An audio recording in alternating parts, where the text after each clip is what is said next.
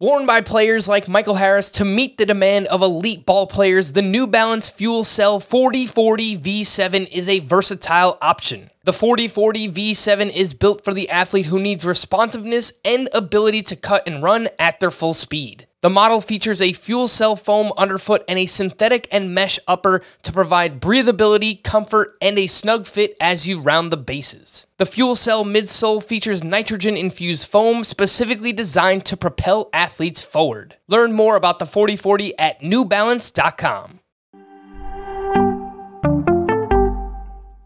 Welcome to the Fantasy Baseball Today podcast from CBS Sports. High drive, center field, hit the wall, grand slam. This is magnificent. Got a fantasy question? Email fantasybaseball at cbsi.com. Get ready to win your league. where fantasy becomes reality. Now, here's Frank, Scott, Chris, and Adam. John means meh. Welcome into Fantasy Baseball today on Wednesday, August 18th. Frank Stampfl joined by the infamous Scotty Dubs. Scott White, what is up, Scotty? I missed Infamous. you. Infamous? Famous? Infamous. Is I, I never know. Do you go with infamous or famous? Because you are kind of famous. Well, I don't know. Am I good or bad? I'd be infamous. Uh, I, I- you know, do do I do I bring joy to people or do I bring suffering? Is infamous a negative connotation at all times?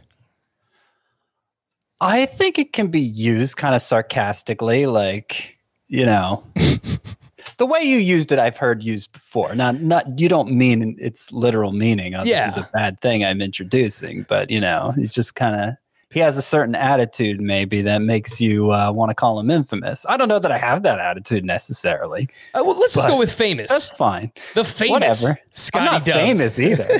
You're famous compared to me. I'm just a guy. You're a guy. I missed you, Scott. We didn't talk for a whole day. How you doing?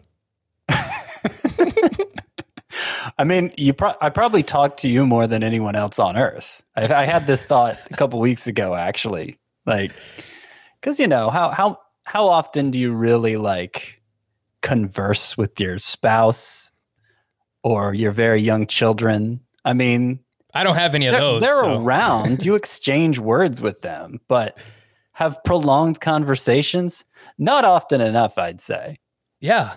But probably often enough with you. Yeah, no, that's you're definitely up there for me too. It's like I'm not looking, I'm not talking to anyone face to face very often. I've got too many group chats. The texting is going off all day long. Anyway, today on the podcast, we've got we a lot of times we do the drop o meter. Let's do the add o meter. I've got a lot of questionable players right now that I need to figure out where are we adding these guys for the stretch run. And speaking of which, Rest of season scheduling. I know some people have asked about this. Who has the best remaining schedules? Who has the worst remaining schedules? How many games do the Rockies have left in Coors Field? We'll talk about that. Wednesday recap and much more. But first, it appears the magic has run out for our guy, John Means. I don't think that he means business anymore. He was at Tampa Bay on Tuesday, four innings pitched, eight hits, seven runs. Four of those were earned, two more home runs allowed. He did have seven strikeouts to just zero walks, so you like to see that. 11 swinging strikes on 92 pitches. I had people in the in the Twitter mentions saying the sticky stuff. He doesn't have the sticky stuff anymore. He can't pitch. The spin rates look fine. They're down a mm-hmm. little bit, but it's nothing compared to what we were seeing from Gerrit Cole and Corbin Burnes a couple of months ago. So I don't really think that's it. Scott, what do you think is going on with John Means? How worried are you? Can we drop him? I think those are all questions we have to answer. Yeah. So I, I, I first want to point out that I don't think John Means has changed over the course of this season. I think the issue here is our failure, and maybe in particular my failure. Maybe this is what makes me infamous. My failure to set realistic expectations for John Means because you know he threw that no hitter early on, was having was having some early success, and I hyped him a lot leading into the season, and was enjoying the attention it gave me. Uh, you know, I it, it's hard for anybody to separate what you think will happen from what you want to happen. You know, especially when what you want to happen is happening and what you think will happen isn't happening. You know, Yeah. uh, I think I'm pretty good at it generally, but I'm flesh and blood. And, you know, I saw this crazy high fly ball rate for John Means, much higher, or let me put let me put it differently. Not so much fly ball rate because fly balls line drives that gets sticky, but crazy low ground ball rate. Let's put it that way. Crazy low ground ball rate for John Means. What would be the lowest ground ball rate in all of baseball if he had enough starts to qualify? I saw that. I noticed it. I didn't like it. I noticed its impact on his xFIP. xFIP was well over four, even when he was pitching well earlier this season. Um, but I hoped he would be an exception to the rule. I hoped he would be one of those exceptions that maybe his fly balls would be so hit hit so softly that it actually ends up being a good thing that so many balls are put in the air against him, as opposed to the negative thing it it typically is. Uh, but since coming back from the IL, John Means has allowed nine home runs in six starts. He was rolling in this start. I, you know, through in into the fourth inning. I saw he had a bunch of strikeouts. He hadn't allowed a run yet. I'm like, oh, thank goodness. I recommended people start John Means for these two starts this week. But then it all fell apart because he allowed five of the six runs, and not all of them were earned by the way, but five of the six runs he allowed came on two home runs. Yeah, I I I don't think he's changed. I think on days when he can keep those fly balls from leaving the yard, he's still going to be pretty useful, but it's going to be hard to predict when that is. The the fly ball rate is caught up to him, And I, I, I should also point out the ground ball rate, it, it's only like 30% this year. That's how low it is. It was like 43% last year. So it this wasn't an issue that came up last year. Uh, but you know, overall, John Means is still throwing much harder than he did early in his career. He still has a better swinging strike rate than he did early in his career. He's still one of the best strike throwers in all of baseball, really good at avoiding walks. And so that's going to lead to, uh, in the long run, I think, a good WHIP. But yeah, those home runs are an issue. Those home runs are an issue. So I've moved him outside of my top 60 starting pitchers now. For me, ah. that's not quite to the point where I drop him, but I can see why others might. I mean, it's not so far uh, above that droppable threshold that I, I think it's crazy to drop him or anything like that. Yeah, you mentioned how many home runs he's given up since he's returned from the IL, those six starts, a 6.10 ERA. That's after his start on Tuesday. The swinging strike rate is down around three percentage points. And I think you hit the nail on the head, Scott. Like, there was always going to be regression. He had a 2.28 ERA before he went on the IL. That came with a 4.04 xFIP. So, given as many as many fly balls as he gives up, and pitching in Camden Yards, especially in the American League East, I mean, there was going to be natural regression there uh, all along. So regarding yeah. John Means. I mean, that's the worst place for a fly ball pitcher to pitch. Exactly. There's, basically, every division is hitters parks versus hitters parks. Uh, four of the six divisions of baseball more or less even out. The AL West is particularly pitcher friendly, and the AL East is particularly hitter friendly. So yeah, not a not a good division for John Means to to to to maximize his potential. Would you drop John Means? You mentioned outside your top 60, he doesn't he's not a must drop player, but if someone like Josiah Gray or Tristan McKenzie were available, would you drop Means for either or, or both of those? McKenzie or who was the other one? Josiah Gray. So I have him ahead of both of those two. Okay. I have Means ahead still, but again, it, it's not unthinkable to drop him for either. I think Josiah Gray would be the one I'd more in, be more interested in between him and McKenzie. Uh, but me personally, I'd probably stick with Means just a little bit longer. Well, would you drop John Means for your oh my goodness gracious player of the night? Oh my good goodness gracious! Who is that player? That player is Logan Webb. And Logan Webb, I was also very fond of prior to this season, though I came around more in spring training when there was a lot of hype building about around his changeup. The changeup hasn't been the difference maker for him. But he's been awesome nonetheless. He's been awesome nonetheless. Uh, another great start for him. Uh, this one was against the Mets. Seven and a third innings, two earned runs allowed, eight strikeouts. He has now allowed two earned runs or fewer in all eight of his starts since returning from the IL. His ERA is now below three. Uh, his xFIP, as I've pointed out for him recently, is just above three. It would be a top five xFIP if he had enough innings to qualify. Logan Webb, he's he's become Framber Valdez like in that he's an extreme ground ball pitcher who nonetheless strikes out more than a batter per inning. You don't find that combination very often. Except unlike Framber Valdez, he doesn't have these glaring control issues. So I am very high on Logan Webb now. I've moved him into my top 50 at starting pitcher ahead of some names that might surprise you.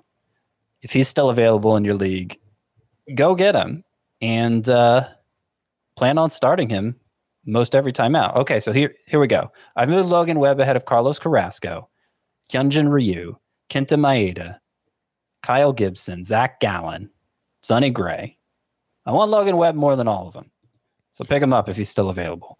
The only name that, well, two names stood out to me there. Hyunjin Ryu, I kind of get it because he's been bad for now. Really, like, we're going on two months now where he's been not great. But Kenta Maeda's been pretty damn good since he's returned from the IL. And again, that's been kind of, I've probably close to a two month span now, too. So Maeda's Well- one that stands out there. But uh, I mean, you- Yeah. you laid it out. Logan Webb, he does everything that we want about a strikeout per inning, good control, a ton of ground uh, ground balls. And when we talk about comparing him to Framber Valdez, think about Framber Valdez from last year, the good Framber Valdez.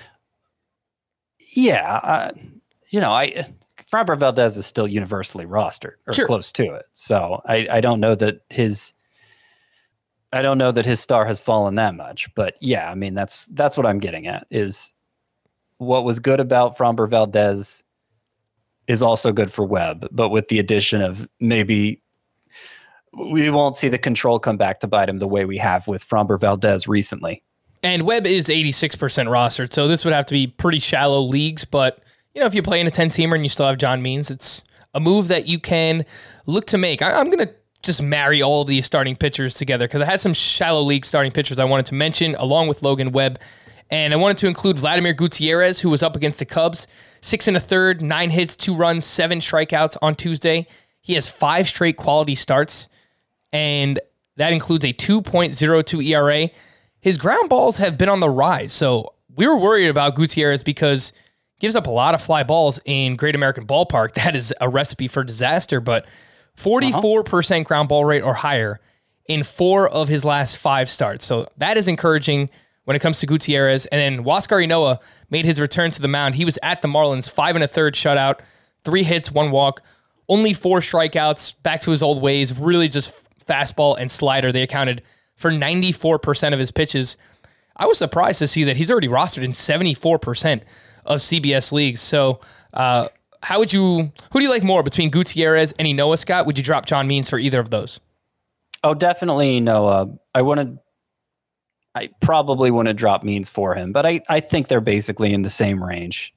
Yeah, I was very encouraged by Ynoa's return here. Granted, it came at the Marlins, so you know, obviously not the toughest test, but it's important to remember this was a nobody coming into the season. This was not really a, a prospect on on any real level. Um, didn't have much going for him looking at the minor league track record. So it was shocking and suspicious how well he was performing earlier this season. I don't mean suspicious in the way he was doing something like he was doing something wrong or something, just suspicious in that it doesn't seem likely he could keep this up. So for him to be to disappear for 3 months, right? It was about 3 months.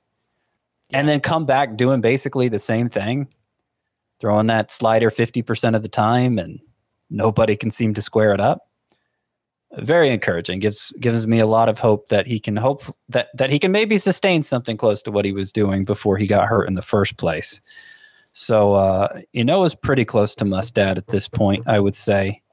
I still have a lot of concerns about Gutierrez. I mean, I pointed out, I pointed out that uh, for for John Means, the fly ball issue, the XFIP, what it suggested, and the reason I cite XFIP so often is because eventually, for all but a few exceptions, eventually it has it has its say, and we're seeing it for John Means now. Uh, Vladimir Gutierrez's XFIP is 524. That's about as bad as it gets. Um, so, you know, I liked him as a sleeper pitcher this week because he was on this quality start streak and had two great matchups. And look, he came through for the first one, so that's great. But even if you know, the ground ball rate's been slightly better lately in four of five starts. I, I just I don't find that particularly compelling yet. So overall, I'm not that motivated to pick up Vladimir Gutierrez.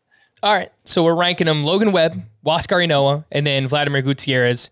And the only one we're dropping, third. we're on, the only one we would drop for is Logan Webb. We would drop John Means for. Mm-hmm. All right. Before we hit the news notes, fantasy football today, draft prepping for charity month supporting St. Jude is underway. Throughout the month, the FFT crew will have various eBay auctions supporting St. Jude, culminating in the six hour draftathon event on September 1st.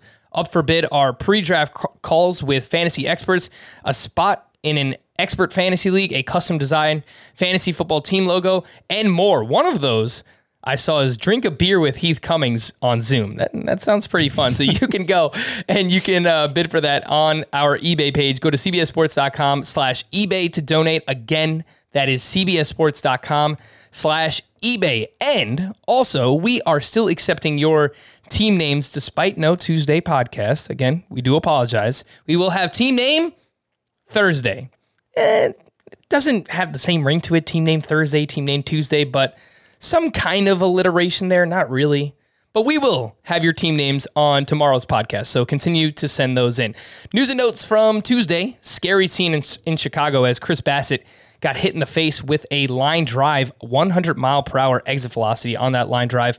Manager Bob Melvin said Bassitt received stitches for a cut below his right eye and is undergoing a scan for fractures. He was conscious, so really good to hear there regarding Chris Bassitt, who has just had a fantastic season. So thoughts and prayers with Chris Bassitt. George Springer finally lands on the IL with that knee sprain. He was batting 318 with 11 home runs and an 1133 OPS in the second half with the Blue Jays. Any interest in Corey Dickerson in the short term while uh, Springer's out? Very low interest level.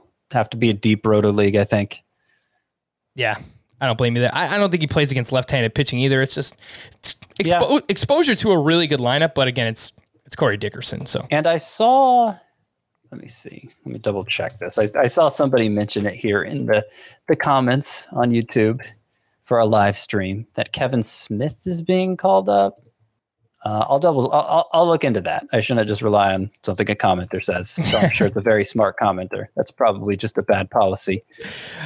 just go with whatever they say. So I'll, I'll check that while you move on to the next thing.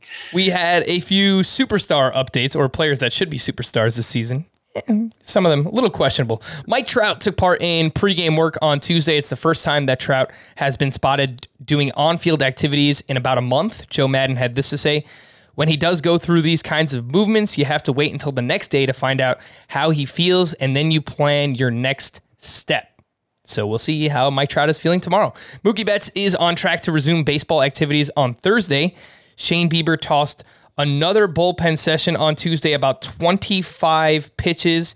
It's the second bull- bullpen session that he has thrown since landing on the IL back in mid June. Uh, continues to only throw fastballs to this point. So maybe we see him mid September, last couple of starts, but we're going up against time here, Shane Bieber, if, if you want to help us out down the stretch. Yu Darvish has resumed playing catch. He went on the IL uh, this past weekend. Francisco Lindor faced live pitching on Tuesday against Noah Syndergaard. Actually, more on that in just a second.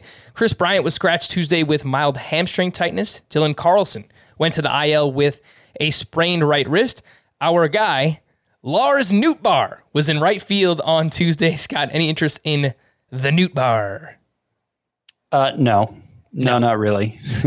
We've seen him get a chance already for the Cardinals. Uh, I am kind of interested in Kevin Smith here. So I've confirmed, yes, it's being reported that he's being called up by the Blue Jays. Now he's more of an infielder, but obviously they have some versatility in their infield. And Kevin Smith himself has made a couple appearances in the outfield. Um, he's having a huge year at AAA. 286 batting average, 19 home runs, 16 stolen bases in 82 games, a 947 OPS. The strikeout rate isn't alarming. And uh, he's walked a lot too. So, 25 year old who doesn't really show up high on prospect rankings, but this is the second time in three seasons, four year span, obviously, because there wasn't a season last year, that he's put up huge numbers like this, particularly the power speed combo. And uh, it'll, it'll be interesting to see how much playing time he gets because, you know, Marcus Sim- Marcus Semien is a free agent this offseason. It seems like if, if the Blue Jays let him go, Kevin Smith could factor into the picture next year if he makes a strong impression down the stretch. I'm interested in him. Not saying you need to pick him up in 12 team leagues, but put Kevin Smith on the scout team. He's 1% rostered. I guess like AL only, maybe in some deeper dynasty or keeper leagues, you can kind of take a speculative stab at Kevin Smith of the Blue Jays. And bring you mentioned that it reminded me that yesterday Jose Barrero got called up for the Cincinnati Reds in a corresponding move with Jesse Winker going on the IL. Obviously, that's very unfortunate because Winker's been awesome this season. Jose Barrero is somebody who's played shortstop, a little bit of third base in the minors as well, and he was crushing it between Double A and Triple A. Has some mm. power, has some speed, and yeah. he hit a home run in the futures game too, which these are just the best prospects going up against each other. Game was in Coors Field, so obviously it's great park to hit him, but it was a mammoth yeah. home run. So he's another name. Just pay attention. I, I, don't know how he figures in. I I don't think he's going to play well, for the Reds, but yeah, the plan isn't for him to start right now. Though okay. I mean, he's he's a higher end prospect than than Kevin Smith is. He's yeah. Jose Barrero. If you're not familiar, he used to go by Jose Garcia which I just realized that was the same guy a couple weeks ago, which is an embarrassing admission, but nonetheless, it's like, who's this Jose Barrero guy? Where did he come from? And what happened to that Jose Garcia guy? Anyway, he's the, he's obviously the red shortstop of the future, great defender. His bats really come around this year, and uh, you know Kyle Farmer's going to slow down eventually, and if Barrero heats up at the same time, certainly seems like that switch could happen. Don't be talking bad about my guy Kyle Farmer, Scott. I've I picked him up in a lot of places. Uh, Jose Barrero, just to put some numbers there for you. 303 batting average, 17 home runs, 15 steals, a 910 OPS between AA and AAA this season. So remember the name Jose Barrero. Clayton Kershaw played catch on Monday and will continue to do so for a few days to see how his injured forearm responds. His situation is still up in the air. He might not return until mid September, and even when he does, it might be as a reliever. Yasmani Grandal's rehab has been moved to AAA. He's 79% rostered for those of you in shallower one catcher leagues. Austin Gomber was placed on the paternity list, which means he won't start on Wednesday against the Padres. He'll likely start later this week against the Diamondbacks, which is a better matchup, so that works out. Trevor Rogers was transferred from the bereavement list to the restricted list on Tuesday. He's been away from the team for two weeks while dealing with an undisclosed private matter. Wishing the best for Trevor Rogers and his family. Obviously, we don't really know what's going on, but it's pretty severe. Luis Severino is still waiting on a second opinion on his right shoulder, but will not throw for the remainder of this week. Speaking of the Yankees, both them and the Red Sox sent down Luis Gil and Tanner Houck, who made starts during the doubleheader on Tuesday.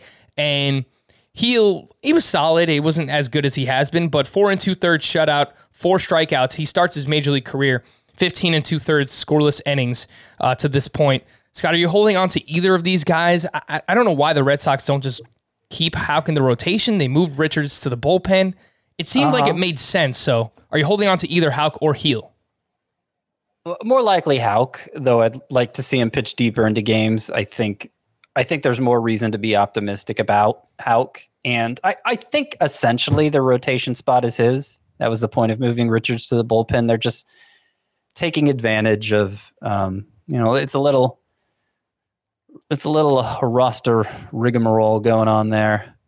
Sending him down, calling him back up, taking advantage of off days, players going on and off the IL. I think that's what's happening with Houck. And if if if I could trust him to go five innings more consistently, I'd, he'd be pretty close to a must add for me. He'll, you know, it's nice that he still hasn't given up an earned run. We did see the control issues finally pop up in his third major league start here, the ones that have afflicted him throughout his minor league career, and especially this year. So, uh, you know, and with Jordan Montgomery and Gerrit Cole being back, you know, it helps that Luis Severino suffered a setback. I, I doubt this is the last start we've seen from Luis Gil but there are there's uh there's more more uh, more pitchers to overcome for him than there are for Houck. I believe that's the second time in the past week that you you've used the word rigmarole. Yeah. And I every- like the alliteration there, roster rigmarole. I think that's going to be a phrase I use a lot going forward. So I hope you like it. I, I like it. Every time you say it, it reminds me of Rick Roll. So the famous Rick Astley, never gonna give you up. Uh, yeah. So keep using it, and then I'll just sing that song in my head. Uh, manager AJ Hinch said he's very optimistic. Akil Baddoo will return from the seven-day concussion IL sometime this week. The Tigers are targeting their August 27th through August 29th home series against the Blue Jays for Matthew Boyd's return from the IL. The Blue Jays seem like a perfect matchup for Matthew Boyd to return to. Ryan Mountcastle was activated off the IL Tuesday, was hitting cleanup for the Orioles. He is 78% rostered for those in shallower leagues. Joe Ross won't pitch again this season, but will not require Tommy John surgery. And Noah Syndergaard faced hitters in a live batting practice session on Tuesday. Lindor was one of those. The Mets have already stated he'll return as a reliever at some point this season. We're going to take a quick break. When we return, the Adometer next on Fantasy Baseball Today. Homes.com knows that when it comes to home shopping, it's never just about the house or condo, it's about the home. And what makes a home is more than just the house or property, it's the location and neighborhood. Homes.com offers in depth neighborhood guides with detailed video overviews, comprehensive narratives, and unbiased information from a multitude of sources. You thought we go in depth with player analysis on fantasy baseball today? You haven't seen anything yet. Each listing features comprehensive information about the neighborhood, complete with a video guide. If you have kids, it's also schools, nearby parks, and transportation options. When looking at local schools, they offer test scores, state rankings, and student to teacher ratio. They even have an agent directory with the sales history of each agent. That's why Homes.com goes above and beyond to bring home shoppers the in depth information they need to find the right home. So when it comes to finding a home, not just a house, this is everything you need to know, all in one place. Homes.com. We've done your homework. The all new Hyundai 2024 Santa Fe is equipped with everything you need to break free from the dull work week and embark on an adventurous weekend with your family. The all new Hyundai Santa Fe's features like available HTRAC all wheel drive, standard third row seating, available dual wireless charging pads. Nothing beats a weekend away with the family in the great outdoors, whether it's camping, hiking, river rafting, or anything in between. With third row seating, nobody is left out. The entire family can experience the thrill together, and nobody wants a dead phone. Available dual wireless charging pads make it so nobody gets stuck and we can check our fantasy baseball teams together. Learn more about the all-new Hyundai Santa Fe at hyundaiusa.com. Call 562-314-4603 for complete details. Let's fire it up. Time for the ad-o-meter. A lot of times we're talking about the drop-o-meter. Let's let's stay positive. Talk about players that we want to add. We'll give you a number 1 to 10. 10 obviously a must add. 1 we're not adding this guy anywhere. And uh, along with that, Scott, why don't you tell us the depth of the league that you would add any of these players in, if if you want to add them. Frank Schwindel does it again. Two for four with a double and an RBI. He's now betting 320 with a 973 OPS in 24 games. This season, he's 15% rostered. The Adometer. So I did include him in the latest edition of Waiver Wire Yes. or the Monday edition. Uh, so it's it's not zero. I would put it maybe at a four. Okay. Not really a 12 team league ad yet, I would say. More of a, you know, deeper than 12 teams. But I'm pretty interested here. High fly ball rate, fairly low strikeout rate, and a guy whose minor league track record is very strong. Now, I mean, he's 29 years old, so you would expect a guy in his late 20s who's still playing in the minors to put up big numbers in the minors, I guess. But there have been a couple springs, a couple spring trainings in the past where Frank Schwindel, you know, kind of kind of lit it up, kind of lit it up. So I'm.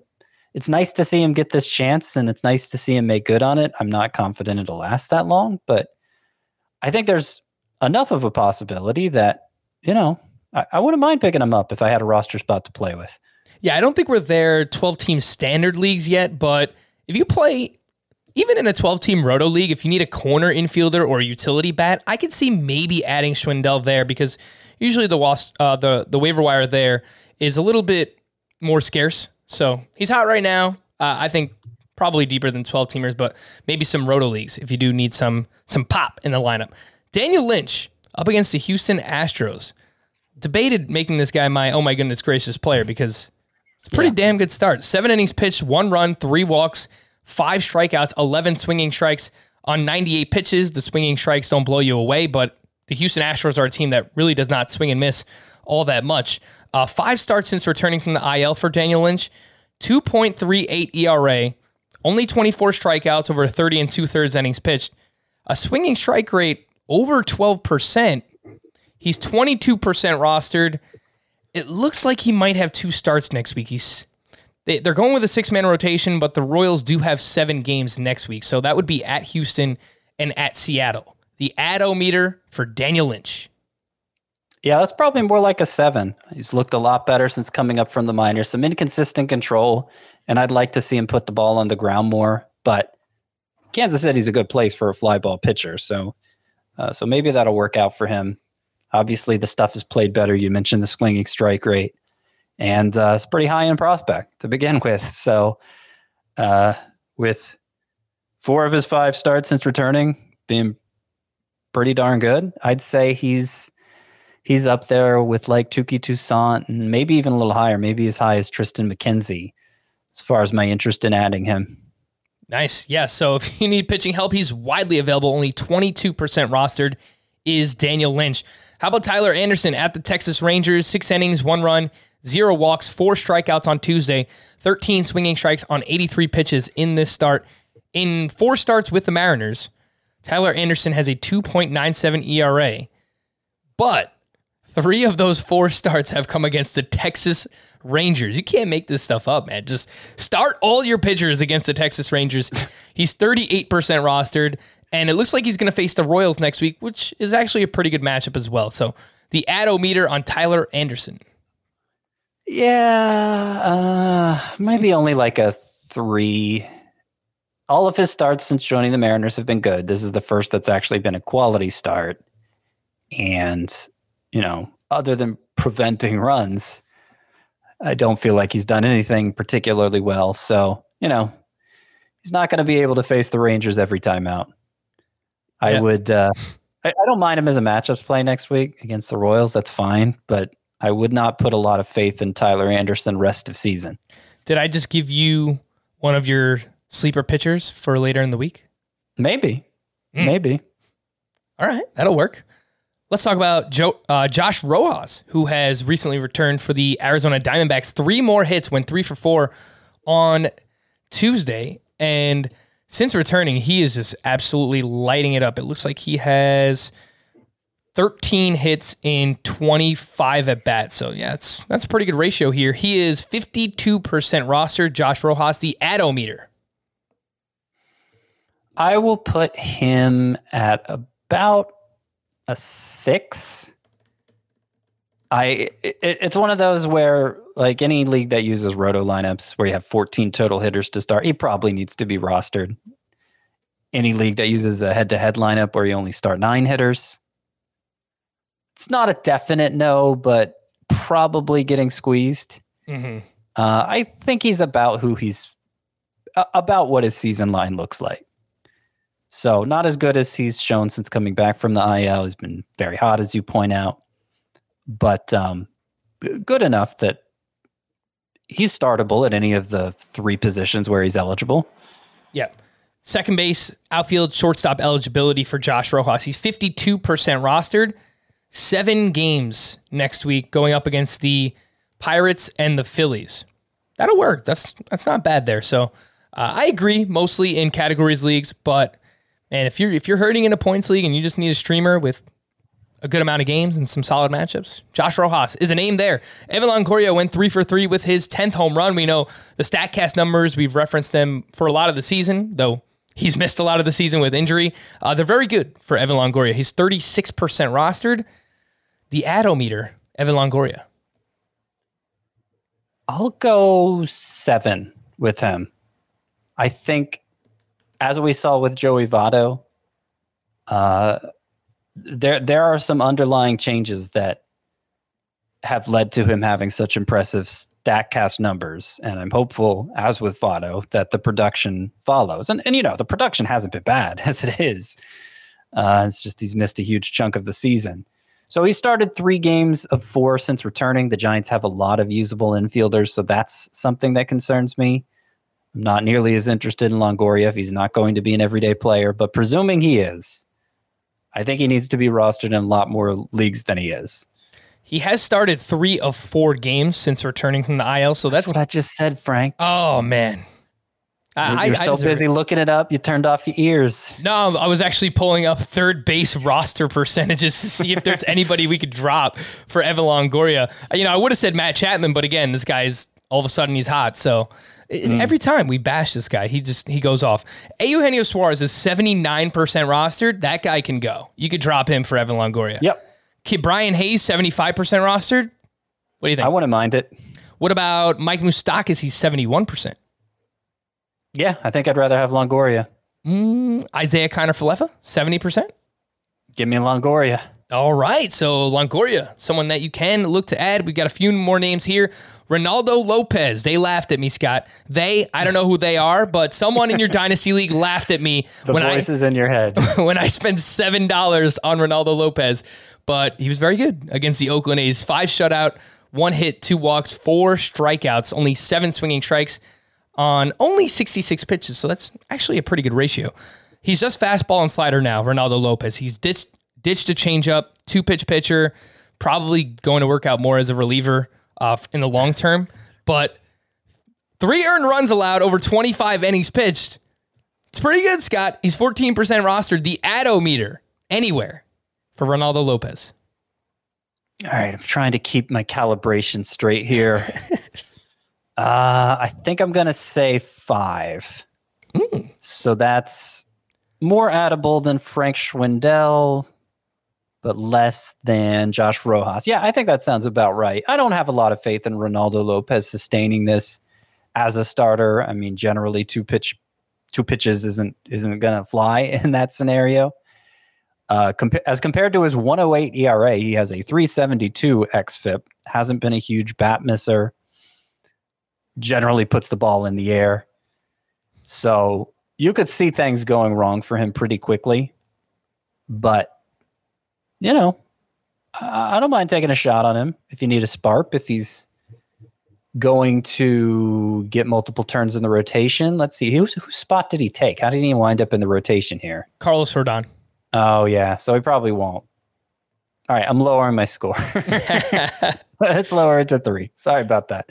Ah, you made me feel so good about my I- Reynaldo yeah, Lopez. well. if he remains in the rotation for next week, it looks like he is scheduled to face the Chicago Cubs at home. So that is a good matchup for those of you in deeper leagues. And yeah, I just I've been intrigued by what the White Sox have been able to do with these reclamation projects the past couple of years. I mean, they got Carlos Rodon back on track, Lucas Giolito, uh, obviously Dylan Cease. I mean, Cease was young, so I mean, probably just work some things out on his own. But man, Reynaldo Lopez, I'm intrigued. Three, Adometer. That's fine for now. Eli Morgan, he was at the Minnesota Twins, six shutout with eight strikeouts. He had 10 swinging strikes on 90 pitches. He had has a quality start in three of his last four starts. The only one where he didn't was obviously the one where I started him in one of my 15 team leagues. So thank you, Eli Morgan or Elijah Morgan on CBS. He is 5% rostered. It's got Adometer. Anything? Eh, two. Two. He's had two big strikeout games recently, but not with a lot of swinging strikes. Too many fly balls, way too many fly balls. And don't have a lot of faith in our guy, Eli Morgan. This one is from Monday. Anything to see with Steven Brault, five and two thirds shutout against the Dodgers. He had four strikeouts in that game. In three starts since returning from the IL, he's got a 1.84 ERA, 0.89 WHIP.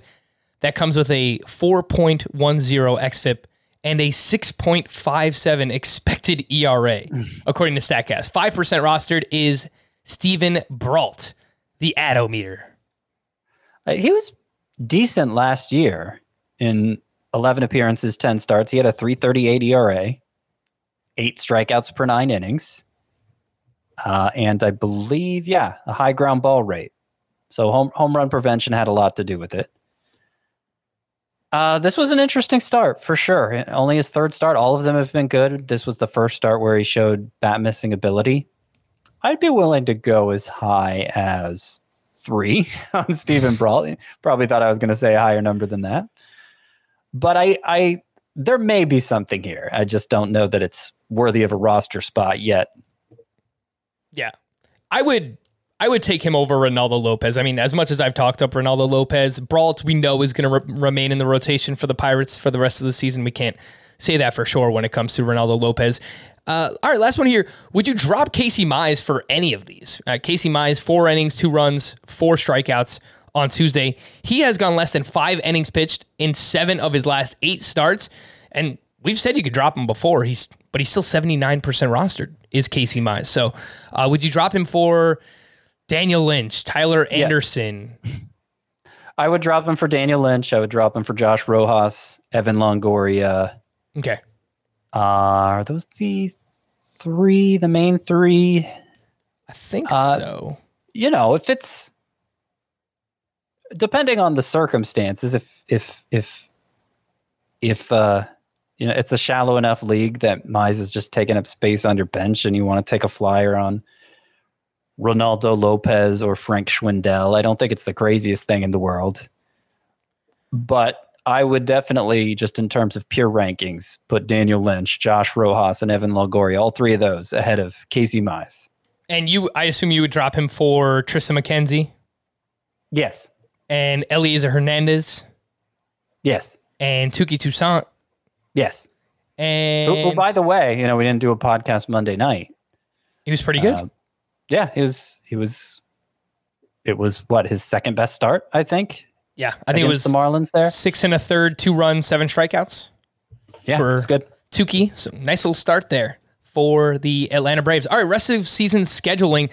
I'm not sure how much this stuff actually matters, but that's why we have you here, Scott, the famous Scott, not infamous.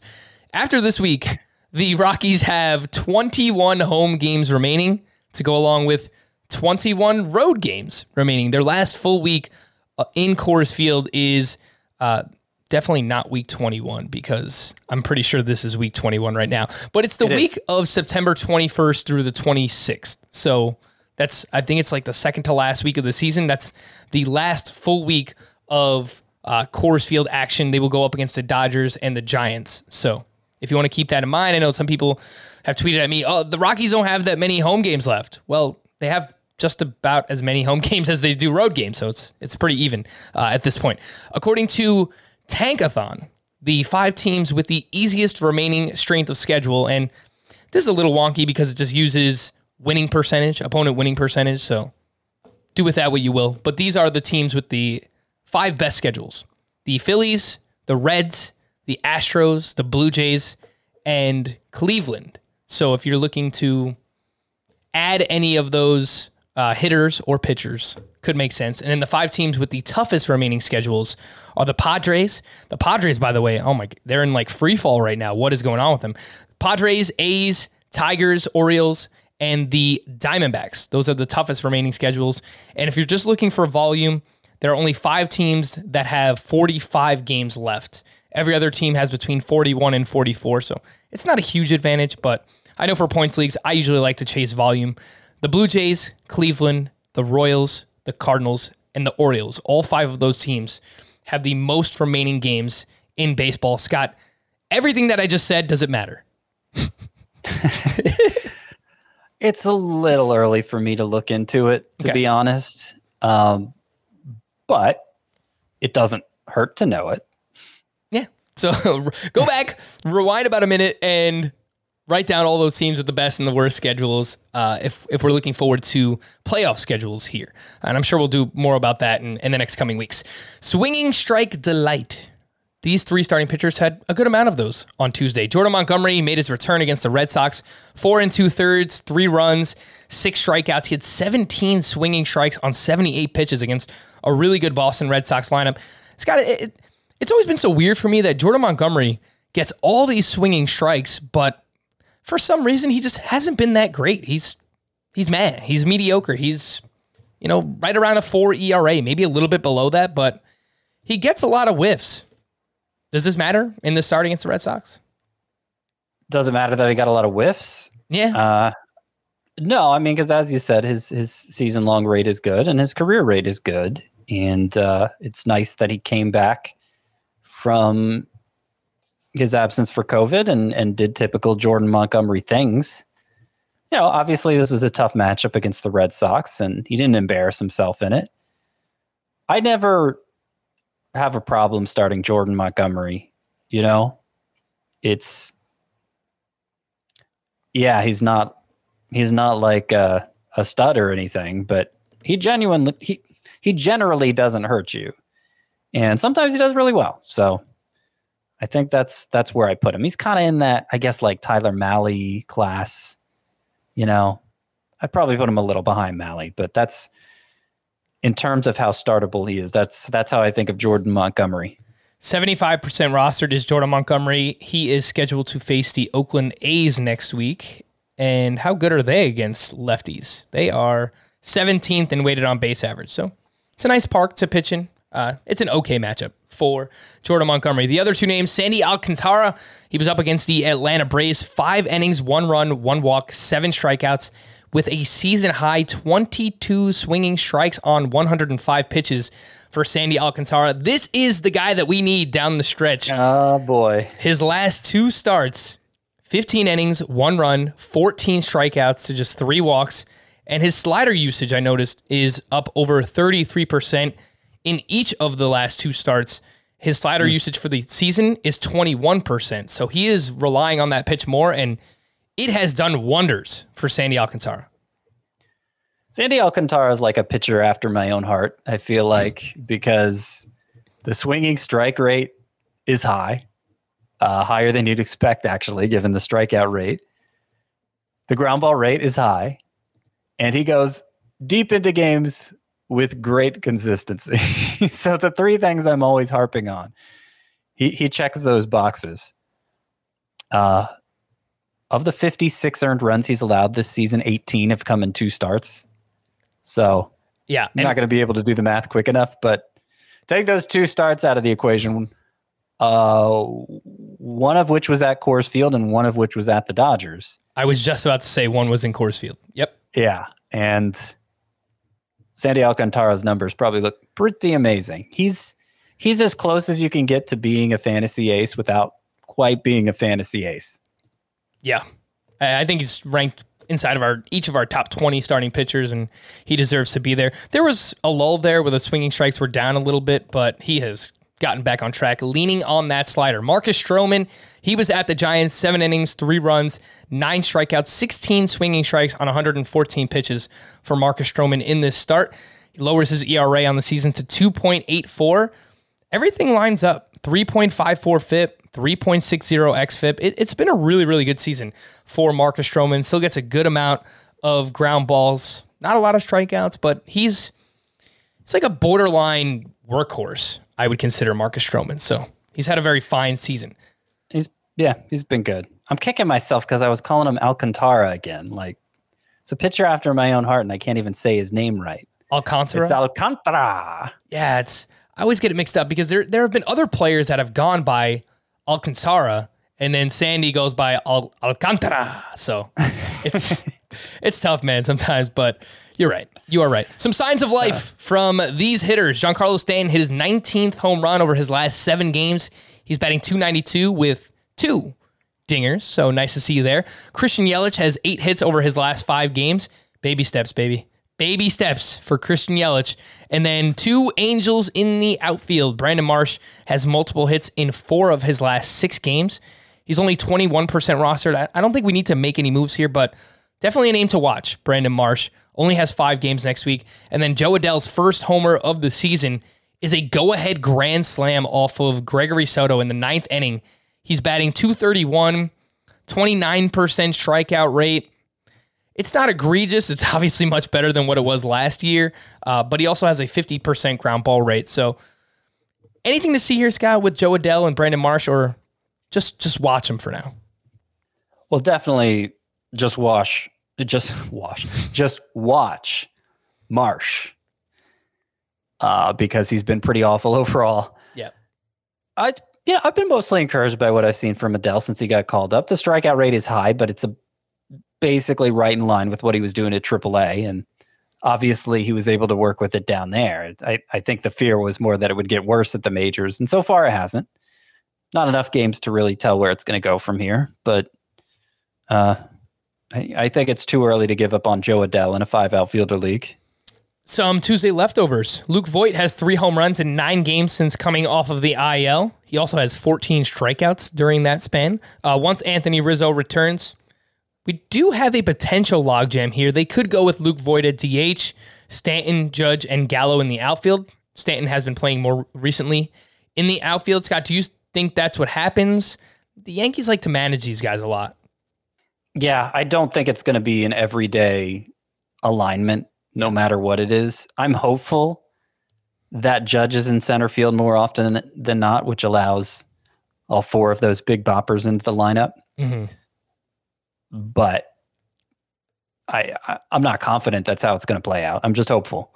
Yeah, if, if I had to make a guess, I would say if they're playing six games in a week, Stanton might sit one out, and Luke Voit might play three or four of the games. And again, this is once Anthony Rizzo is back. So we'll see what happens, but it's a good problem to have for the New York Yankees. Kyle Hendricks was at the Reds bounce back performance, six innings, one run, only three strikeouts. He had a 53% ground ball rate in this start, which you like to see that has been an issue for him this season.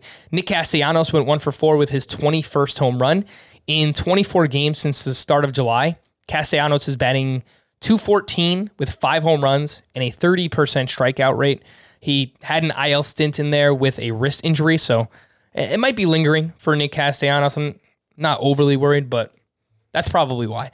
Randy Arozarena went four for five with a double and two runs scored off of our good friend John Means. Nelson Cruz, he went boom, boom, double dong. Hmm.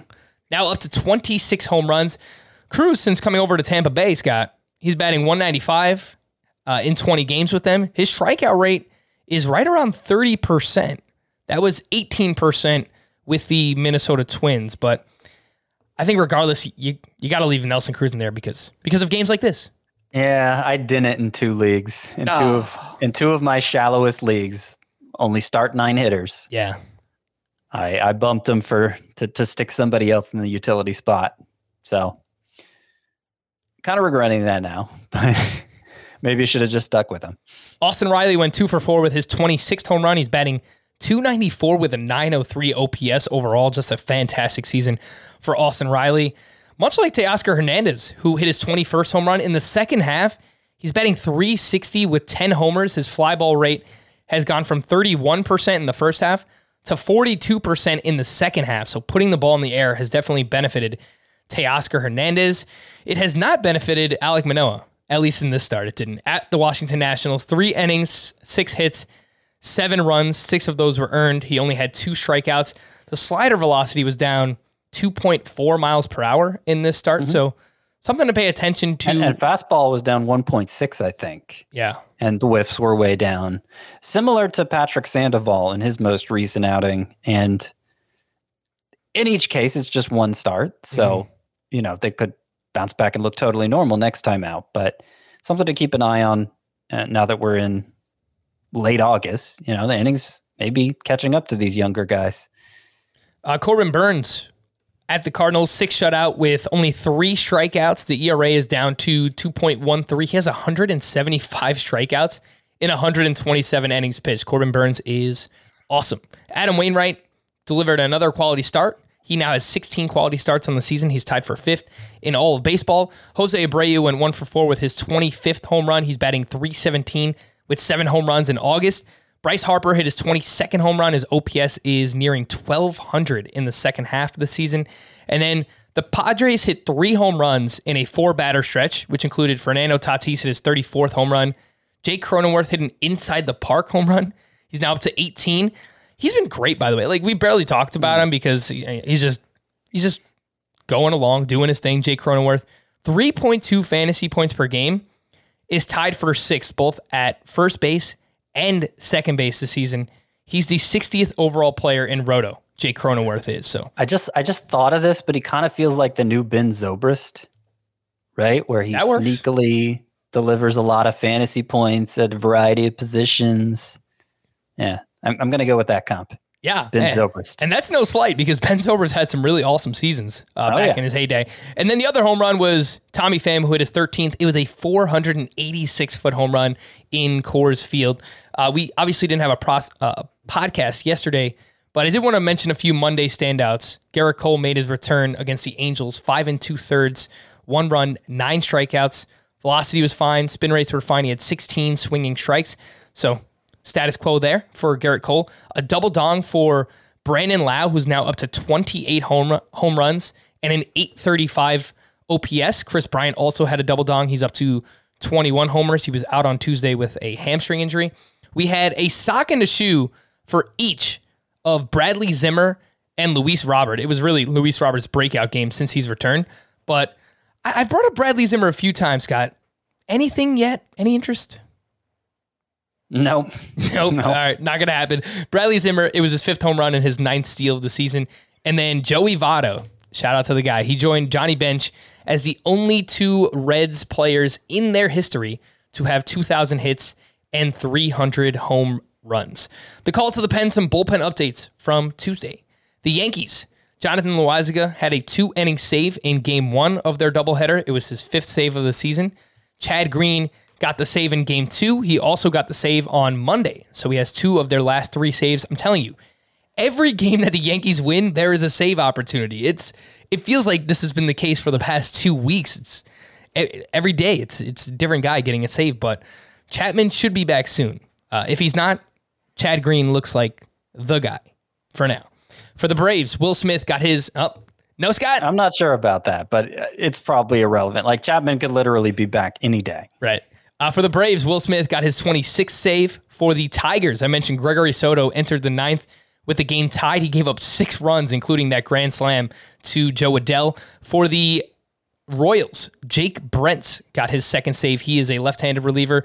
Scott Barlow was used in back-to-back games before Tuesday. As usual, the Royals kind of a mess with their bullpen and, and their closer usage. For the Mariners, this was kind of interesting. Diego Castillo was using the eighth inning to face eight, nine, and one in the lineup for the Rangers. Paul Sewald comes in in the ninth to face the heart of the order, gets his fifth save of the season, 28% rostered. What are you thinking here, Scott? I'm thinking you should pick up Paul Sewald. Now, Yeah. I mean, the way Scott Servais has managed his bullpen all season, and certainly since Kendall Graveman was moved, uh, don't have a ton of confidence Sewald's going to get the next save chance, but I do think he's the most talented reliever in their bullpen. I don't think Diego Castillo is really in the saves mix because I think only one of his appearances since joining the Mariners uh, has been in the ninth inning. All have come earlier than that. Eh, So, you know, I, I actually speculated in Tuesday's bullpen report, uh, a column I do semi regularly, that Drew Steckenrider was looking like the front runner for saves, and he worked the seventh inning in this game. So I can't say for sure who will get the next save. I think it's least likely going to be Diego Castillo. And at this point, Mm. Sewald's looking. I mean, Sewald I want just for the ratios anyway, if it's a categories league. So if he starts getting saves too, I mean, yeah, that's that's that would be pretty exciting. For Cleveland, James Karinchak was used in the eighth inning, as usual, and Emmanuel Clase got his 17th save. For the Brewers, Josh Hader got his 24th. The Cubs, Cody Hoyer, Hoyer? Cody Hoyer. Why did I say it like that? Cody Hoyer, two inning save. It was his first save of the season. Three different Chicago Cubs relievers have saves since Craig Kimbrel left. So it's I kind mean, of this game snapped a 12 game losing streak for the Cubs. Yeah. their last save came in their last win. So, you know, they, they don't have much left after trading everybody away. And I would be surprised if any Cubs reliever you picked up got more than three saves the rest of the way. I think you'd be li- pretty lucky to get that many from any Cubs reliever. For the Giants, Jake McGee was unavailable. He's been used a lot recently. Jarlin Garcia got the first two outs in the ninth inning. Then Dominic Leone came in for the final out. It was his first save of the season. Tyler Rogers was used in the eighth. For the Diamondbacks, Tyler Clippard got his third save. He did give up a run. He's 15% roster. The Diamondbacks are a pretty bad team. I'm not overly ex- look. If you need saves in deeper leagues, sure, go out and add Tyler Clippard. But The thing is, like, they have no one else right, that's even worth considering for that role. So I, I'm more interested in Clippard than anybody in the Cubs bullpen or anyone in the Orioles bullpen or the Royals bullpen. But yeah, I mean, they're obviously scraping the bottom of the barrel at that point.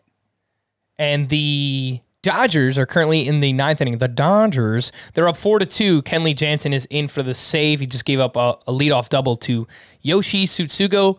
We are probably not going to be around for the end of this game because it is taking forever. What a long game. Dodgers and Pirates there. Uh, to stream or not to stream, we'll start with Wednesday. Tylor Megill at the Giants, Marco Gonzales at the Rangers. Mike Foltynewicz versus the Mariners, Ranger Suarez at the Diamondbacks, and Jesus Luzardo versus the Braves. To go with Ranger Suarez at Arizona. Uh, very excited about him. He he he went past 80 pitches in his last start, so hopefully he's ready to go at least five innings here with this great matchup. Uh, but Marco Gonzales at Texas, you know, he just threw a complete game against them last time, so that's not bad either. And uh, if I had to pick a third, it would be Tylor Megill at San Francisco. Yeah, I agree with that, though.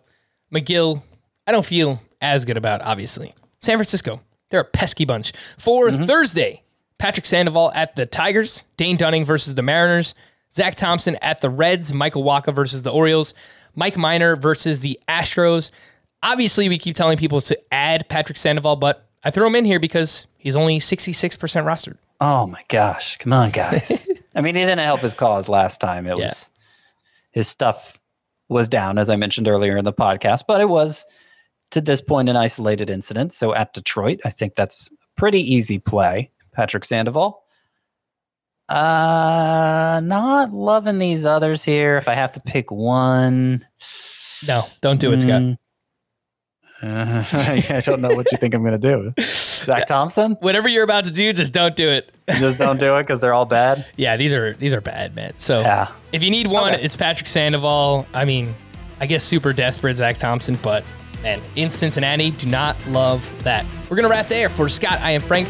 Thank you all for listening and watching Fantasy Baseball today. We'll be back again tomorrow. Bye bye.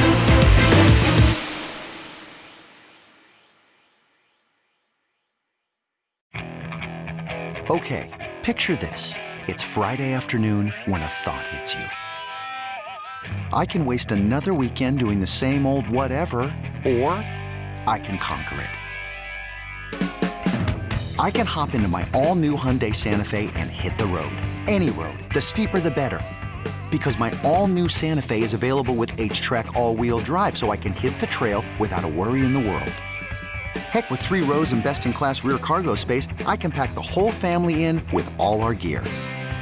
We've got available dual wireless charging for our phones, so we'll never lose touch with civilization, and we won't lose touch with the primordial power of Mother Earth. So, which is it? Waste the weekend or do something a little more epic? And conquer it in the all new Hyundai Santa Fe. Visit HyundaiUSA.com or call 562-314-4603 for more details. Hyundai, there's joy in every journey.